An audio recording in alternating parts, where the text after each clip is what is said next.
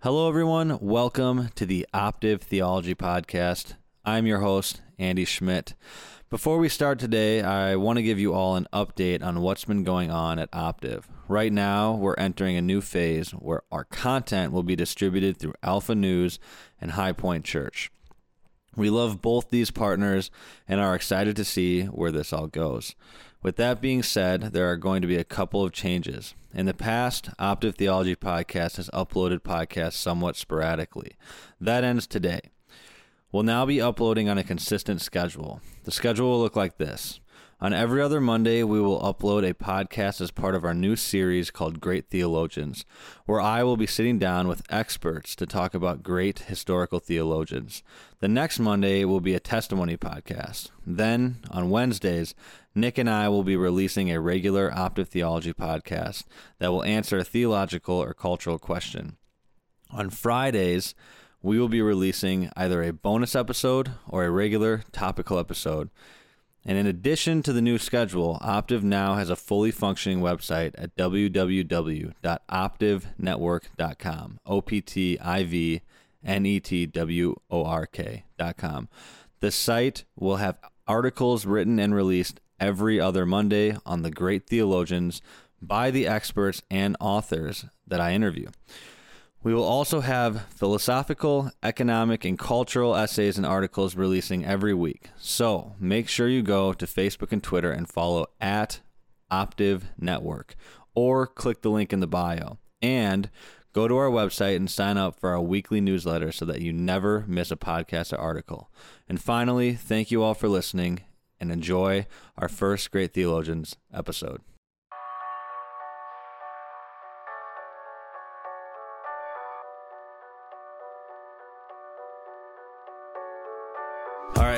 Everybody, and welcome to the Optiv Theology Podcast. My name is Andy Schmidt, and I am here with David Deavel. David, thanks so much for joining us. Thank you. Um, so this is the first episode in a new series that we're doing called Great Theologians, where we're going to go through um, great theologians from G.K. Chesterton to C.S. Lewis to Martin Luther, and some things that might seem contradictory doing uh, G.K. Chesterton and then a Martin Luther, but but I think we're going to go back and, and kind of do a little bit of a deep dive into some of these these great figures in the Christian in Christian history. And so the first one that we're starting with is G.K. Chesterton, and um, you're kind of an expert on G.K. Chesterton. So do you want to introduce people to who you are and what you do?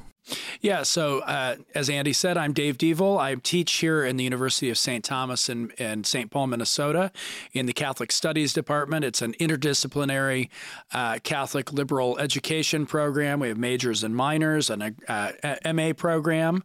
Uh, and I edit a journal that we publish called Logos, a journal of Catholic thought and culture, which is interdisciplinary articles touching on basically every topic under the sun, especially as it connects to the Catholic tradition and that's interpreted broadly. I mean, we've had Protestant authors. We even have a couple of members of our board, at least one, uh, who are Protestants. Uh, but uh, we we are interested in everything. And then the third thing that I do is is I'm the uh, co-director of the Murphy Institute for Catholic Thought, Law, and Public Policy, which is a, uh, a co a co-organization that we have with the University of St. Thomas Law School. So I'm glad to be here with you.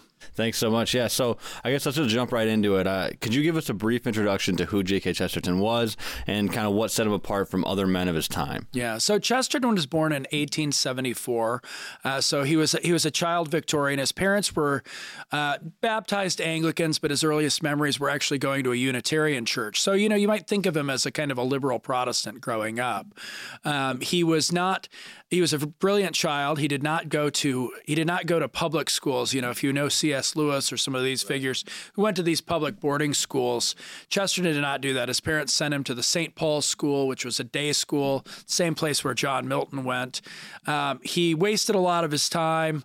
Uh, and but people knew that he was brilliant. He ended up going to art school instead of going to Oxford or Cambridge, and it was during his time in art school at the Slade School of Art that this was in the the so-called fin de siècle, the the you know, the time of the 1890s, the decadence, Oscar Wilde and Huysmans and all of these figures, uh, that a lot of people were going in this sort of nihilist direction. And he was tempted in this direction. Uh, and he began to get involved in a cult and things like that. Uh, but something pulled him back from that, and he began to actually think again about about God and indeed about Christ. Even though, as I said, he'd been kind of raised more in a loosey goosey Unitarian atmosphere. Um, at the end of at the end of that time, he he ended up getting a job in publishing that his father had secured for him, and he met two two figures who really were influential in him coming to a full bodied Christian faith.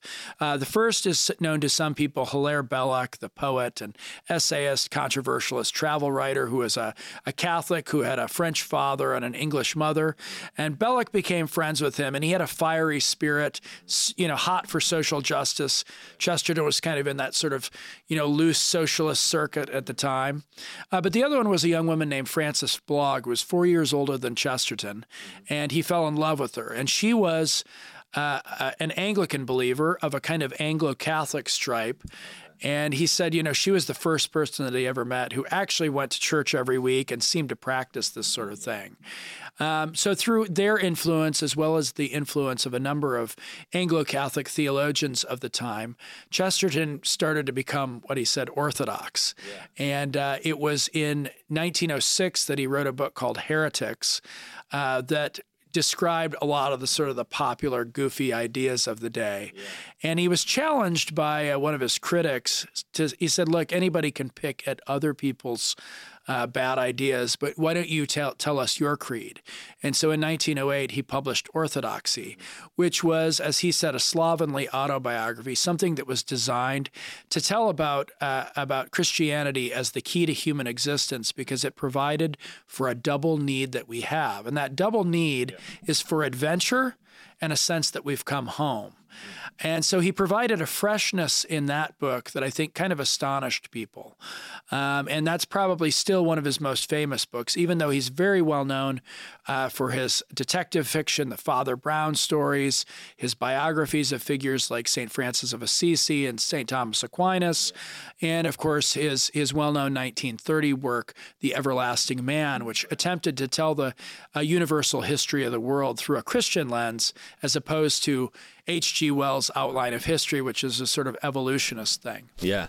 Well, okay. So you mentioned that Chesterton, through some of these relationships that he had, through his through through this woman that he fell in love with, who was four years older than him, and through coworker, kind of was introduced to some of the Catholic ideas. Mm-hmm. But do you know how Chesterton ended up totally converting to Catholicism, and what influences really formed his theology overall? Yeah. Well, you know, if you read if you read Orthodoxy, uh, you can tell he's going in a certain direction. He kind of, you know, kind of like C.S. Lewis does in Mere Christianity. He kind of punts on the question of how the church's authority structure works, but yeah. uh, but it, it's pretty clear that he was le- he was going toward Rome in a certain way, even by 1908. Um, and he, like I said, he had good friends like Hilaire Belloc, the poet and controversialist. He had another one, Maurice Baring, who was a diplomat, who was one of the people who introduced Russian literature to the to, to the English people and started getting that translated. Uh, he met Father John O'Connor, a priest who was the the uh, sort of the model for his father Brown stories, and he was he was amazed. I mean, the reason why he started these stories was because he was at a party and he meets this priest, and uh, people get around to talking about some sort of occult thing, and uh, this priest Monsignor O'Connor says, "Oh no, no, that's not how how they do it. They do it like this," and he thinks, "Well, how is it that that so you know a priest would know about this and uh, he, the priest said, "Well, you know, you learn a lot of things in the confessional and dealing dealing with these penitents." So, so he was being driven in that direction uh, by friendships and relationships. Even the form of Anglicanism that he was in was of an Anglo-Catholic variety. You know, that branch of the Anglican Church that that you know often followed very closely along with what Roman Catholics were doing. So he did not actually uh, officially enter the Roman Catholic Church until 1922, and the reason for that is is because Frances, his wife, who he says brought the cross to him, yeah. was not ready to do that. But finally, she said, you know, look, Gilbert, you need to just do this because otherwise you're just going to like drive yourself crazy. Don't wait for me. Right. She'd ended up uh, uh, entering the, the, Catholic Church herself a few years later, uh, but it was it was a kind of a long process uh, through a number of these these interesting friendships, through the thoughts that he was forming, um, and and his conviction that uh, that the historic Catholic Church uh, you know, still still bore the promises and it claimed the authority that he thought was essential for any true freedom.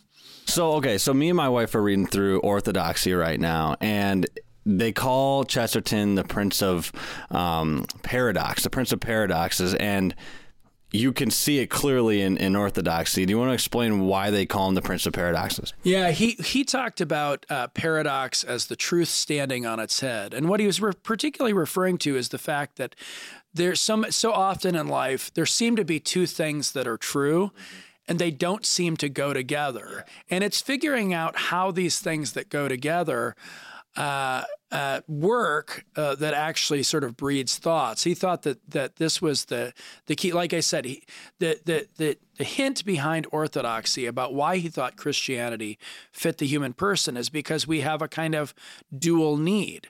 Yeah. Uh, we we need to be on an adventure, but we also want to feel at home at the same time. So that so even that that human nature is paradoxical.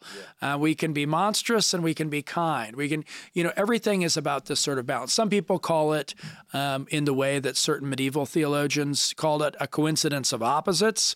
You know, you don't you don't sort of like get a mushy middle where you go halfway, but instead you have both truths going hard at the same time. It's one of the examples that I feel like would be just as Christians would be that we are we're we're sinners and we're also made in the image of God, where those two things seem like completely opposite, and yet they're both within us in some capacity. So I feel like that would be one that plays into it. Yeah, and he, I mean, he thought that the, what's interesting about it is that uh, we often think that. Uh, that well we you know if you're if you enter into christianity you know you'll get the sort of the the rough side sawed off. But he, yeah. he saw in Jesus and his his chapter on on on Jesus' life in Orthodoxy, or excuse me, not Orthodoxy, but the Everlasting Man. He does a little bit of an Orthodoxy too, but in the Everlasting Man is about the Jesus who we uh, sort of never think about. You know, too often Jesus is portrayed either one way or another, yeah.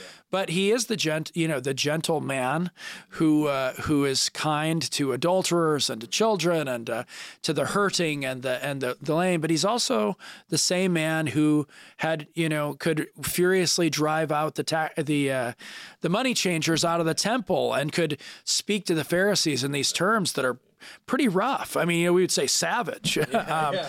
And so Chesterton said, right at the very heart of this is this this paradox, and it's fitting that there's a paradox in him, because at the heart of reality, the central mystery of the Christian faith is the incarnation, which is itself truly God and truly man in one in one person, Jesus Christ. Absolutely. Well, I feel like yeah, with these paradoxes, Chesterton and when I'm reading him, I feel this way almost seems to confuse me in a lot of ways. I'm just like, what the heck did I just read? I got to go read over it again and again and again, and then maybe I'll get a little bit of knowledge out of it. But uh, what do you think his effects or the what, what effect did his writings have on the culture in England in the 1900s? Because I can imagine people were confused and maybe frustrated with because with the paradoxes it feels like there's a lack of clarity but also in scripture jesus speaks in parables and sometimes we see a lack of clarity there and actually there's some of the clearest stories we we can see after we take our time and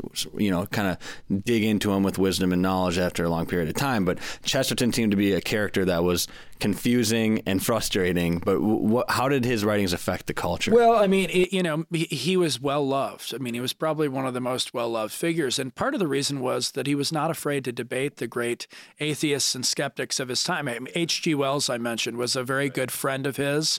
Um, he de- he debated uh, his friend George Bernard Shaw, the playwright, who was, you know, a sort of a vegan socialist, you know, that kind of person. And so he was well loved for the fact that he he had a sort of a, a, jolly, you know, he's called the jolly journalist, and he was he was uh, a sort of this prince of paradox who wasn't afraid to to get in it with other people and joyously proclaim the gospel without sort of sawing off its rough edges, but instead sort of highlighting them with this paradoxical style. And his influence was, I think, uh, was quite notable on a lot of different people, even those who didn't follow him. Uh, you know, Wells said one time of Chesterton that if I ever get into heaven, it's it's only going to be because of my association with Gilbert. But among the younger generation, he was incredibly influential. Uh, if people have read C.S. Lewis's memoir, Surprised by Joy, Lewis says in there, you know, a, a thoroughgoing atheist cannot be too careful of his reading, and uh, you know, and he's talking about what kind of led to his own conversion in 1930, 31. And you know, one of the most important books for him was Chesterton's Everlasting Man. Same goes with Dorothy Sayers, who was the daughter of a clergyman, but who was sort of drifting away from faith. Um, a lot of these, a lot of these figures that we now know uh, who are very influential Christian thinkers were influenced by Chesterton, who who converted them, in a sense, through his writings. Well, and it feels like Chesterton was even more than just a theologian. Um, I mean, he had his takes on politics and economics and all these different things, philosophies. And so, how did he impact the more political or philosophical culture of, of that time as well? Yeah, I mean, uh, Dale Ahlquist, who's the president of the Society of G.K. Chesterton, you know, you can find his show on EWTN, uh, Catholic Television Network. But Dale likes to call Chesterton the complete thinker because he was, you know, he was not trained as a theologian or anything else. He took a few courses at University College London and then kind of did this art school thing. But he he was incredibly broad reader, and he commented because he was a journalist. He commented on pretty much everything under the sun. Um, in in literature, he was he was very well known as a critic, and many people thought that some of his works on Charles Dickens are some of the best criticism Dickens ever had.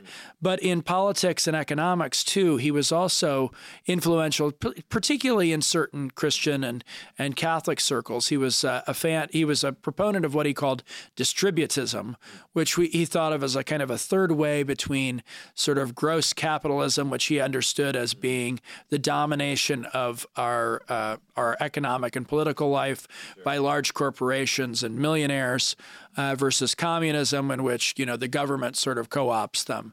Um, now, it's not clear that he was uh, as influential in that way, but I think today people are looking back, and I, am not a complete proponent of everything he, he says in this regard, but he had a keen understanding of the nature of power and how economic power and political power uh, can be united. And that's something that I think many people are looking at today with the role of big tech and government and the finance industry and things like that. He called them Hudge and Gudge. And for whatever reason, Gudge does not represent government, it represents big business.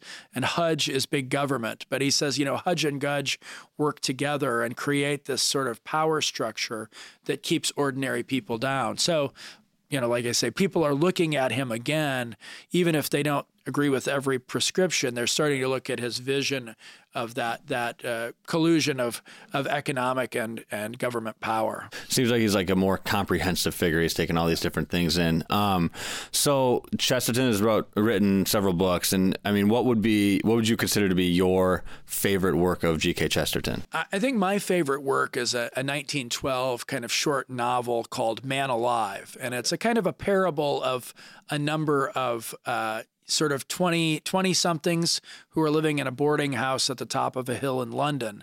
Um, and so it's a little bit like friends, you know, all these sort of single people living this. I mean, not quite as much sex, but but they, uh, you know, but they're living these kind of meaningless lives, and they're they're disconnected from each other. And a figure named Innocent Smith comes into their life and turns their lives upside down and opens them to the reality of their own dignity and their own value. Um, and then he blows out again. But it's it's it's a wonderful fictional work that gets at a lot of Chesterton's basic philosophy about how joy and gratitude are at the at the heart of any really human existence. And those are the things that lead us to be active and free and to, you know and take on our political uh, political role in life. So that's probably my favorite, even though I'm sure it's not not everybody's favorite. So. Right? Yeah, and I I hadn't even heard of it until you just said that, which is awesome. Um, so I got to ask. So when we're looking at Chesterton and and I guess just how he was such a comprehensive human being because it wasn't just theology or politics. It was he was trying to or philosophy. He was trying to take all these different things and create a worldview, which I feel like is almost the exact opposite of what we do today and my generation does today where we try to compartmentalize everything and pretend like our what we believe about christianity can be different than what we believe politically and it can be different than what we believe philosophically and it's like so backwards. And so in what ways um, do you think that we could learn from Chesterton's overall worldview and trying to be a comprehensive person um, and how he looked at things. Because we, I mean, like you said earlier, we got to look at the paradoxes of life. There's many of them, but what are some ways that that I think, or that you think, that younger people like myself can try to become more of a comprehensive person like GK? Mm-hmm. Well, I mean, for one thing, uh, you know, he's not afraid to actually dive into the stories themselves, not afraid to dive into the big works and lend his interpretation. And I think he, uh, you know, he he has that amateur. You know, I mean, the root of amateur is is of course to love, and he actually loved digging into these things. And he didn't just, you know, he wasn't snotty about just doing the classics either. He also was looking at pop culture uh, of his day. He has famous defenses of Penny Dreadfuls, which were sort of these, you know, moralistic sort of shoot 'em up bad guy stories kind of things. Um, so he was looking at all of that, and he was not afraid to go into every single aspect of culture, and he never left behind his Christian convictions. Um, that didn't mean that he didn't make distinctions when they were necessary. He thought that that was incredibly important, uh, but he also wanted to make clear that he wanted to approach things from a distinctively Christian perspective, and where there is, uh, you know, a particular Christian take on something, you can't leave that behind and pretend that you're not a Christian. Yeah. Um, he, you know, when he gets into his political questions, he's very much about centering the family, and that was what he worried about about this sort of, you know, hudge and gudge, this big government, big business, is that it was crowding out um, institutions that were given to us by God, including the family, the church, and of course, he believed in the, in the local community as well. And he didn't think that just as a sort of philosophical approach, but in part because, uh, you know, Christ told us to love our neighbors. And well, you can't, you know, unless you have neighbors, you can't love them. So he wanted people to be to be immersed in all of these subjects, but immersed at, distinctly as as a Christian. So, what did Chesterton think would happen if we started to d- dismantle the family unit, the church unit, and even the local community unit? These things that, you, like you said, God gave us as a gift um, and and that we see in our culture today, we're trying as hard as we can to dismantle these things, more sp- especially the the family. I would say. So, did Chesterton have any beliefs of, of what the result would be of dismantling these types of things? Yeah, he. I mean, he thought tyranny uh, was what was going to happen, and that's why you know that's especially why he defended the rights of the. Uh, of the small community and, uh, and of the family is because he thought that they were the bulwark against tyranny. And he, you know, you have to remember that in, in history, this is the, the late 19th century and early 20th centuries, the beginnings of these sort of large scale administrative states that especially do social welfare. And he saw a danger in the fact that government was starting to inject itself more and more into the family in terms of its authority. Now, you know, I mean, he he didn't doubt that there were problems that you know Child Protective Services or what you know whatever the English equivalent was could deal with, but he was he was very worried that a lot of times what was happening was simply um, this sort of leviathan state that was sucking up everything, and he thought that the answer would be that we would be left poor and without without the true liberty that we should have, not just as Englishmen or Americans, uh, but but as children of God God who can serve God in the way that our conscience directs us. Absolutely. Well, how, how do you think Chesterton's writings still inform our understanding of topics such as government, politics, economics, philosophy, and theology today? And I know we've yeah. kind of went over that a little bit, yeah. but but uh, overall, I guess what would be uh, the the larger influence that Chesterton has had on generations that came after him? Yeah, I think I think well, I mean, I think you know you brought it up with the Prince of Paradox that he's somebody who was uh, completely unafraid of looking at all sides of of, of the uh, the Christian story, and uh, and what the Christ, what Christians ought to believe. Um, that's you know that's partly why he became a, Roman Catholic. He felt that the, the Catholic tradition was a sort of a large, balanced, and and developed uh, understanding of of the original gospel. Um, and he wanted to look at all sides of those things and get get at every single aspect of it, both the the sides, you know, authority. You know, one of his chapters in Orthodoxy, authority and the adventurer, and you know the idea that we have to accept legitimate authority and see that legitimate authority uh, actually gives us freedom because it gives us limits within which we can play the game of life in a serious way. And I think that's I think that's something that many people discover and they and they like that that he's he's not some facile sort of like let me do what I want to do, yeah. but nor is he a sort of well knuckle under to the you know yeah. his understanding is that authority gives us the freedom to act. And uh, you know, uh, you know, some one thing that I wish were more influential is the is his own personal witness. So there's a you know there's a people have been trying to start a cause for him to be declared a saint in the Catholic Church, and you know there are certain difficulties that you know with that, and it's uh, it's more difficult. But as a person, he was remarkably charitable, and everything that we know about him is that he would give to friends in need, and he would give to basically anybody who asked. I mean, he you know despite the fact that he didn't look much like Saint Francis of Assisi or one of these kinds of people, he was he had that same spirit spirit of what he called promiscuous charity. Whoever you know, whoever asked, he he gave, yeah. and he quite often helped out families. You know, with you know in in very secretive ways. Uh, he didn't let the right hand know what the left hand was doing. Uh, he just sort of handed stuff over and forgot about it. So I, you know, I hope that his personal example, as well as his his understanding of the paradoxical and the the complete and total, we might say, Catholic idea of of Christian faith, is is something that will continue to exercise influence on people.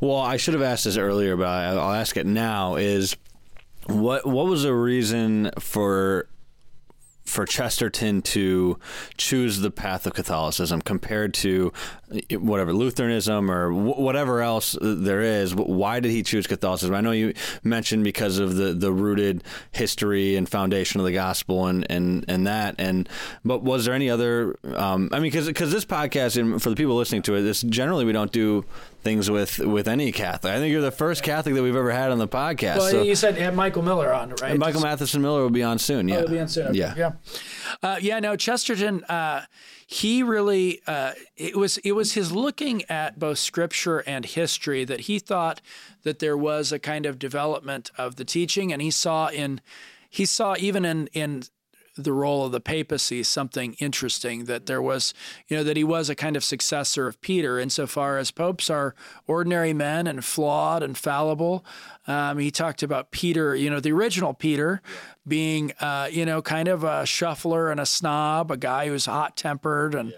and these sorts of things. And he thought that, uh, that the, the Catholic vision actually embraced um, all of the truths and that it was the it was the institution that was capable of doing it. He called he called the Catholic Church the trysting place of all truths. In other words, all of the different sides of, of these things, the philosophical movements, um, and you know all of the different angles on scripture they come together in a kind of interesting interesting mix and he thought that it also claimed the authority uh, that the new testament church claimed so it was you know it was kind of it was a it was a complex argument he's for theologians who sort of study apologetics, he's often um, ranked with John Henry Newman, another Englishman who was a Catholic convert, as one of those who uh, followed a cumulative probability path. In other words, he made his arguments not based on sort of very strict, you know, narrow syllogisms, but instead on looking at the whole picture and seeing that it fit together. And he thought that the whole thing came together in the Catholic Church um, in a way that it didn't come through in any in in any other in any other group, even though he admired many people from from from these groups. What do you think he would say to the modern Catholic Church if he was here today?